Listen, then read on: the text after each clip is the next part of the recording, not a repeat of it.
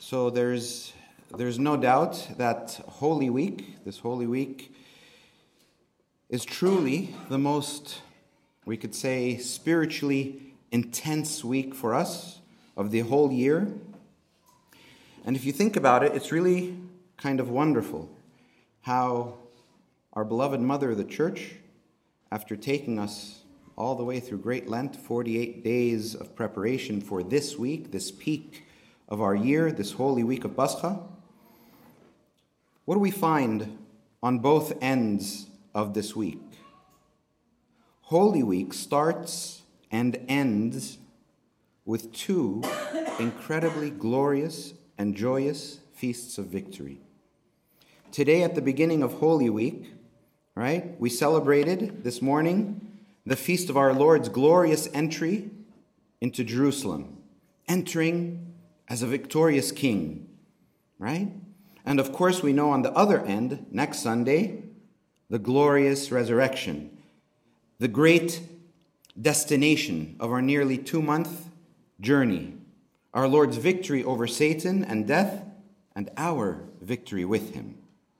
You know, earlier this morning, this church all of our churches all over the world were covered with palm leaves and branches. And tonight, as we get going on this holy journey with our Lord from Jerusalem to Golgotha, where are those palm branches now? They're now maybe in our homes, they're in our cars. Those few of us who still use the paper books and not the apps might be using them as bookmarks, right? And the theme tonight, as we begin Holy Week, the theme of the eve of Monday, all of the readings, the prophecies, the Gospels, is preparation. Preparation for this journey of Holy Week and the preparation for the victory that's coming at the end of that journey. So, as we prepare for this journey that we're going to have this week, I'd like to spend a little bit of time tonight reflecting on those palm branches that we took down earlier, and how those palm branches are connected to our week long journey that's ahead of us, and how those same palm branches are even connected to the Feast of Victory on the other side of this Holy Week. You know, as I was preparing this, I was looking into the meaning and the significance of the palm tree and the palm branches, that kind of you know, they're, they're, they're how we kick off Holy Week every year. Why was it? Why was it that the people back then, as our Lord was entering Jerusalem, why was it that they waved palm branches? Was it just that there happened to be a lot of palm trees around there in Jerusalem and they just grabbed whatever they could, you know, whatever was available? Or was there something more, something significant that led to this palm branch becoming almost the banner and the symbol of our Lord's victory for his people throughout all of these years. So, as I was kind of looking into this, I came across this, this story that I want to share, share with you this evening. It's a story from back in the 1960s, actually, when the US Navy, the United States Navy, built the most advanced nuclear submarine of its time. And by far, by far, this was the most advanced submarine in the entire world. It was the strongest one with heavy, very thick walls of heavy steel. And on top of those walls, it had layer after layer after layer of armor. Because the goal of this submarine was, be, was to be able to dive deeper than any submarine could before it. Right? It was built pretty much to be indestructible. So after they finished building this submarine, they took it out on a test mission. And unfortunately, during that test mission, something went wrong. The engine failed, and the submarine couldn't come back up to the surface of the ocean. And it sank deeper and deeper and deeper, all the way to the ocean floor. 8,400 feet down, more than a mile and a half straight down. And as you know, as you go deeper and deeper in the ocean, the pressure gets higher and higher and higher. So much that the steel walls and the armor of this submarine actually ended up buckling under the intense pressure of the water. And unfortunately, its crew of about 130 sailors died. So, as you can imagine, this was a big tragedy for the United States. It was a really big deal. And it led to a really intense investigation by the United States. Why did this happen? So, they built these special cameras that could go way, way down and inspect it, check it out, and see what happened. So, they made these cameras, sent them all the way down. And what they found when they finally reached this incredible submarine completely blew them away. They said in the report that this powerful, indestructible submarine looked like a crushed eggshell sitting there at the lowest depths of the ocean. Have you ever seen an eggshell crushed? I mean, it's completely fractured to bits, right? But way down there, when the cameras spotted this really incredible scene, the cameras also saw something else that really surprised the engineers and the investigators that were checking this out. Right? They found fish down there. They couldn't believe it. How could fish go down that deep and survive that much intense pressure and still live and thrive? And this half billion dollar Navy submarine, with all of the steel, all of the armor, all of the technology, it couldn't survive it. How could the fish survive? Fish who have skin as thin as hair, right? And there happened to be a marine biologist there with the crew that was investigating this accident, and he explained to them how this was possible. He tells them where, well, you know, the reason why these fish can survive way down there is because these fish actually they have a secret. He says, you see these fish, they're able to build the same pressure on the inside of their bodies as there is on the outside. So when the outside pressure of the, of the water starts getting higher and higher as they go deeper and deeper in the water, their bodies increase the internal pressure, the inside pressure, so it can withstand that great pressure that's on the outside and they can survive. The fish actually had an inner strength that the ship did not have because the ship ultimately was hollow on the inside. You know, the fish, they look like these weak, flimsy creatures. But the truth is that they were even stronger than that massive nuclear submarine. This morning, our Lord Jesus Christ was kind of like the fish in this story. He rides into the holy city looking to the average person, looking very weak. He's not on a strong war horse like the ones that the Roman soldiers and the officials are riding on. He's on what? A little donkey, right? And he doesn't have an army around him with swords. In fact, a little bit later on, he's going to tell Peter to put away his sword. So he doesn't have soldiers. He's got, instead of soldiers, he's got little children waving palm branches. Meanwhile, the exact same time, right there in the same scene, not too far away, who's looking on very sternly at what looks like this little fish, the scene coming in? The big nuclear sub is also there at the same scene.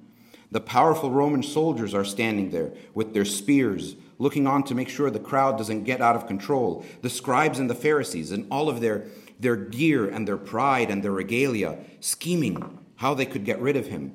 All of the power of Rome and the big leaders of the Jews were there. The greatest powers of both the Jews and the Gentiles are both there waiting to crush him, right? So one might wonder how did he survive? Just like those fish, the secret was what was inside of him, right? On the outside, looked like a simple man, but Christ had something inside of him. He was the Son of God. That was who he was. That was his identity. But also, he had worked for years to prepare himself for that very moment. He prayed, he fasted, he did all the things to teach us what we must also do.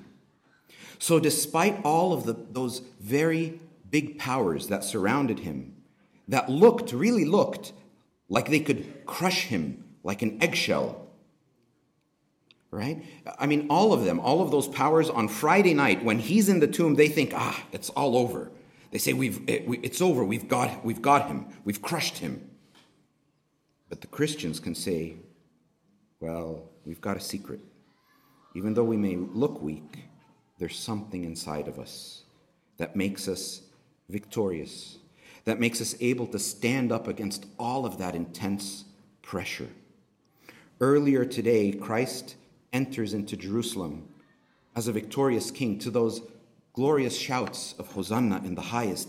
And as he enters, what's the symbol? What's the symbol of his victory? The symbol that the people hold up high to usher him in. It's the palm. It's what you took home with you from church today, right? And I don't know if you've ever realized it, but there are actually a bunch of different trees that we come across during Holy Week many different trees, right? Of course, there's the palm tree that starts off Holy Week, right? And there's also there's the fig tree, right? There are actually two fig trees. There's the fruitless fig tree that we're going to hear about tomorrow morning, right? Which which our Lord withered. And there's another fig tree that we heard about this morning when our Lord was entering Jerusalem. And that fig tree, the one we heard about this morning, wasn't fruitless. It did bear fruit. It bore the fruit of a repentant heart, right? The repentant heart of Zacchaeus, the tax collector, who the Lord plucked out of that fig tree and entered into his house, right? And there's also another fig tree that we hear about during Holy, tree, uh, during Holy Week, whose leaves, the fig tree that, uh, that the leaves of which Adam used to try to cover up his sin, right? Versus the other tree that Adam and Eve were condemned, or sorry, commanded not to eat from, the tree of life. And what is that tree of life? It's the life giving cross of our Lord Jesus Christ, right? Which we will, all of us, will be given to eat from later on this week. So there are lots of trees that we come across during Holy Week, but let's go back to the palm tree for a second. As we said and as we saw this morning, the palm tree, it's a symbol of victory. But again, that palm is just some flimsy leaves. It kind of looks as weak as that fish, doesn't it? Doesn't look very strong. But how did the church fathers understand this image of the palm tree? That the palm tree, the palm branch, was a symbol of the Christian life, the strong and victorious life in God. Why? How did the church fathers understand this? Well, unless you really know your Bible, you might be surprised to hear that our Lord's triumphant entry into Jerusalem on Palm Sunday, it's not the first time in the Bible that we see this connection, this very clear connection between palm trees and victory. Let's go way back to the time of Moses. After the people of Israel had been released from Egypt. Remember, way back then, Egypt and its pharaohs and Pharaoh's armies, they were the big strong ones. They were the big nu- nuclear submarines of, their, of those days. They were the most powerful ones in the whole world. And then, after Moses led the people through the Red Sea, and they're looking for water there in the desert, they come to a place where there was water, but that water was bitter, and they couldn't drink it. And the place is called Marah, right? And then God sends them to another place called Elim, where they set up camp. And it says there in Exodus 15 that at this place called Elim, there were, and listen closely now, 12 wells of water and 70 palm trees. The church fathers, they tell us that those 12 wells represent the apostles, the 12 apostles, and the 70 palm trees, they represent the 70 disciples that were sent out two by two by our Lord that we read about in the Gospel of St. Luke, chapter 10. So here, the image is the people of God are being taught something absolutely beautiful. They've left Egypt, they've escaped the strong and powerful Pharaoh and his army, who were crushed like an eggshell their victory is in God, who will give them both water from those 12 wells, the thing that will keep them alive physically, right? We need water to live. So he gives them what they need to live physically, and he also gives them what they need to live spiritually. He gives them the way that they need to live their life with those 70 palm trees, straight and tall, reaching to heaven. Right? And this straight and heaven reaching way of life is what will lead them to fulfill and restore their, de- their identity as God's promised people and will finally lead them to the promised land. Isn't that a beautiful image? You know, that was in Exodus, right? The second book of the Bible, where we see this, this palm tree and this beautiful image. And then the palm tree shows up again just a couple of books later in Deuteronomy chapter 4. It's the very last chapter in the, in the, uh, of the five books of Moses, right? Which are the five books of the, the first five books of the Bible. Here in Deuteronomy, the, the people finally have reached the promised land. And Moses is shown the promised land. And he's there looking over Jericho, and Joshua is with him, and Joshua is getting ready to go into battle. Right? Getting ready to go into battle with who? With the much more powerful army of the Canaanites. Israel, God's people, was much weaker than Canaan in terms of their armies. They were like the little fish against a great nuclear submarine. And Joshua is looking over Jericho, and Jericho is called there in Deuteronomy chapter 34. It's called the city of palm trees the city of palm trees. So here again, we have this beautiful symbolism of the palm. Joshua is being taught a beautiful lesson that victory, victory is not going to come from his own strength um, or from the strength of the people. It would come from God, who would be with him and with, with his people. And we all know the story of how Joshua, following God's instructions, led the people and the priests with their trumpets and the Ark of the Covenant around the city walls for seven days until the great walls of the city, that powerful city, fell and were crushed like an eggshell, right? And you know that exact same promise that God made to Moses and to Joshua, and to all of his people back then, he makes to every single one of us now. Because you know, nowadays, let's be honest, Christianity may look very, very weak in the world. Our Christian brothers and sisters are being killed and martyred constantly in Egypt and all over the place by what looks like, from the outside, an all powerful threat, you know, of terrorists that just can't seem to be stopped all over the world. It even happens here in the United States.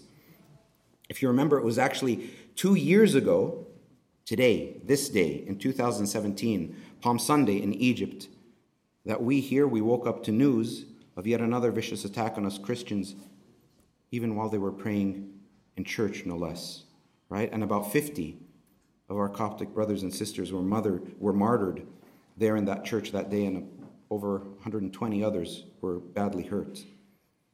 And then again this year. This morning we woke up to more news, right? Over 200 people killed in these coordinated attacks on churches during their Easter services, right? In Sri Lanka this morning. You know, I, I actually I looked it up. So far this year, just this year, since January, we're, we're at the end of April, right? Just since January, there have been over 700 separate terrorist attacks all over the world on nearly every single continent. Not only are we being martyred, but our Christian way of life looks just very weak and irrelevant in today's world.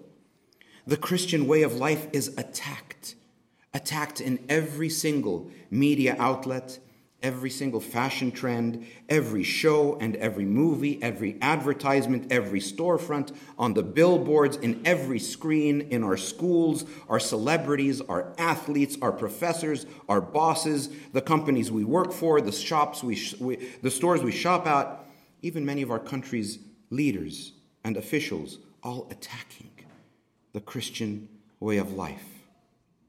And for us, standing for, for virtues like purity, humility, decency, morality, chastity, holiness, charity, meekness, asceticism, sobriety.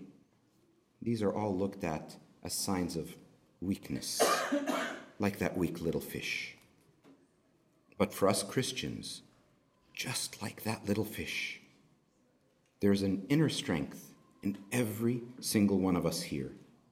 That same victory that was given to Moses and Joshua and God's people way back then, each time, as we saw, heralded and ushered by the palm and the victory of our Lord in Jerusalem earlier today, ushered in with palms and shouts of joy, which a week from today will lead to our Lord's ultimate victory over death, right? Which is Satan's greatest power over us, crushed like an eggshell.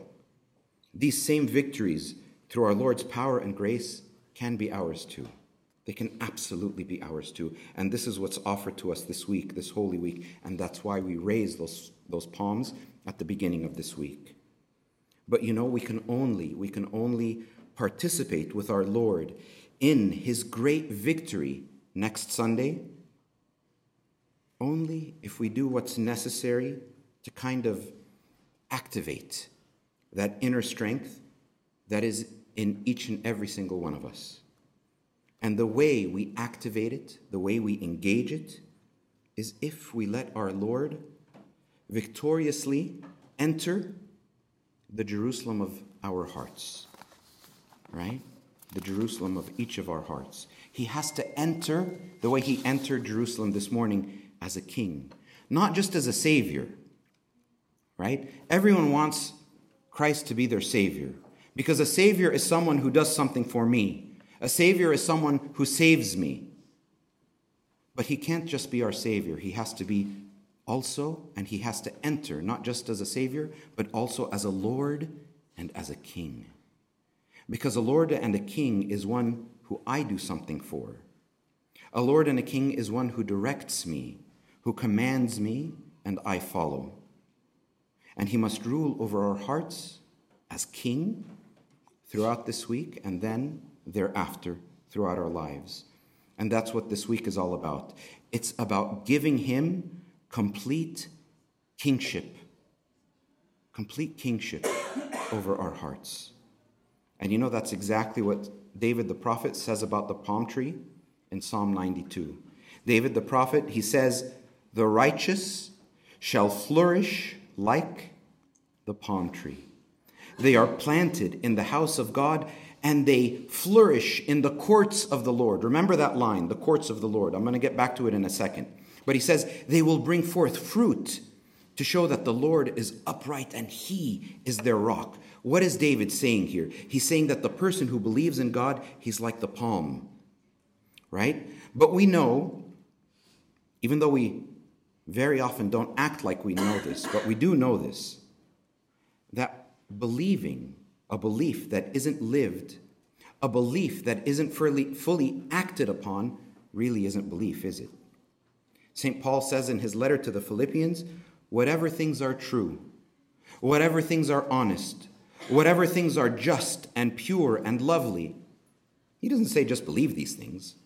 What does he say? He says, do these things and think on these things. We have to live according to what we believe. In the Desert Fathers, we find these, these absolutely beautiful meditations and teachings on the palm. And that really shouldn't come as a surprise because, you know, who would know the palm better than those monks and, and hermits who lived their entire life, right, in holy asceticism there in the Egyptian desert, surrounded by palm trees? They say this when they, when they meditate on, uh, on Psalm 92. They say these words of David in Psalm 92, they make us know that our soul, each and every one of us, our soul can reach great heights. I mean, how tall does an average palm, palm tree grow? 40, 50 feet tall, right? They say that the more we become straight in our life, the more we become straight in our life. Come on. So many of our ways just aren't straight, are they? But they say the more we become straight in our life, just like the palm tree, the more we grow tall like the palm tree. And our relationship with God grows tall the same way. And they say something else. They say th- that the sweetness, the fruit of the palm tree, what is that? The dates, right? The sweet dates. What are those? Those are our good works, where we go out into the world and we glorify God. And these are the sweet fruits we bear when our straight Christian day to day life is completely different than this world around us. That just by living as Christians, not giving in to the, the norms of this world, things that the world calls normal, even though it might look like weakness, even though we might look like those scrawny little fish, we aren't the ones that will get crushed like an eggshell, right? And the t- desert fathers, they tell us that there's another beautiful thing about the palm tree that a lot of people don't know about because hardly anyone sees this part of the palm tree. It's hidden deep inside the tree. Does anyone know what's at the core or at the center of a palm tree? It's a single white heart. Does anyone here eat something called hearts of palm? Right? It's called that because that's what that is. It's the heart of the palm. And the Desert Fathers, they say that the same pure white heart has to be found in the person who lives in a right relationship with God and with the people around them as well, because our heart has to be simple and pure. It has to be used to looking up towards God alone, like the palm, as the source of our strength. Because no matter what may be around us, no matter what pressures are pressing in on us, Christians in the world, we can't be hollow like that submarine that looked strong, but it was hollow on the inside, right? How does that hollowness happen? That hollowness happens when we depend on worldly things that we think will make us strong, but ultimately will only crush us like an eggshell. We shouldn't give in to the pressures of our society, right? But we're going to have to develop that pure heart and work on it, right? Isn't that what our Lord said on the Sermon on the Mount, right? Blessed are the pure in heart, for they shall see God, right? When we left the church this morning holding those palms, our souls should have been soaring, standing very tall, and they should remain that way throughout this week because this God, who, we're, who we're going to be journeying with intimately throughout this week, this is what he comes to do for us. To give us this pure heart, to make us straight and tall, to lift us up while the world is trying to crush us down, to give us that inner strength to endure, right? St. Basil, whose liturgy, whose liturgy we pray most Sundays, he said this. He said, You know, when David was talking about, remember that line that I said, the courts of the Lord, when he was talking about the palm tree? St. Basil says, The courts of the Lord, what are those? He said, Those are our church, where each one of us was planted when we were baptized. The courts of the Lord are the, is the heavenly way of life. Therefore, they who are planted in the house of God, he says, will flourish to the extent or to the degree that they live in Christ, to the degree that they develop and they work, they cultivate that inner life day in and day out, right? And then St. Basil goes on, right after he says this, he says something else very, very important. I want you to listen to this. He says, Anyone, anyone who makes his belly a God, and by the way, whenever the church fathers talk about the belly, they're not just talking about food, they're talking about all of our desires, the things that we hunger for, the things that seem to taste and feel good, right? The things we feed on to fill ourselves, to make ourselves feel full all the vain entertainments and the worldly success and the pride and the money and the glory, the things we do to draw attention to ourselves, right? And so forth. He says, anyone who puts any other desire before God, anyone who makes his belly a God, doesn't really worship the Lord. And then he says something that should really hit all of us here tonight very, very hard. He says, anyone who makes his belly a God doesn't really worship the Lord, even though they may seem to be worthy of the visible assemblies. Let me say that one more time. Anyone who makes his belly a god doesn't really worship the Lord, even though they may seem to be worthy of what? Of visible assemblies. What does that mean? What are those visible assemblies? What does that mean that they might seem worthy of the visible assemblies? What he's saying is, even though they might come to church. Right? That's what those visible assemblies are. If their life isn't straight, just doesn't work. They'll never, they'll never realize that inner strength until, until they purify their desires. It's a very heavy message for us because he's talking about those that look like they are worthy of the visible assemblies, the ones that look like they come to church. Right? But that's the gospel. Right? The kingdom is within each and every one of us, but we have to do something and keep doing something always and everywhere to realize it. The saints say that the victory in the Christian life begins and ends right in the heart. And in the middle of the world, we might feel weak. We might feel weak with our Christian virtues.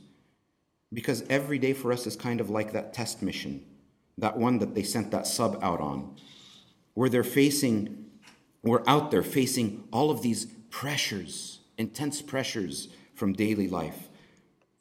But Christ is waiting for us to enthrone him in our life.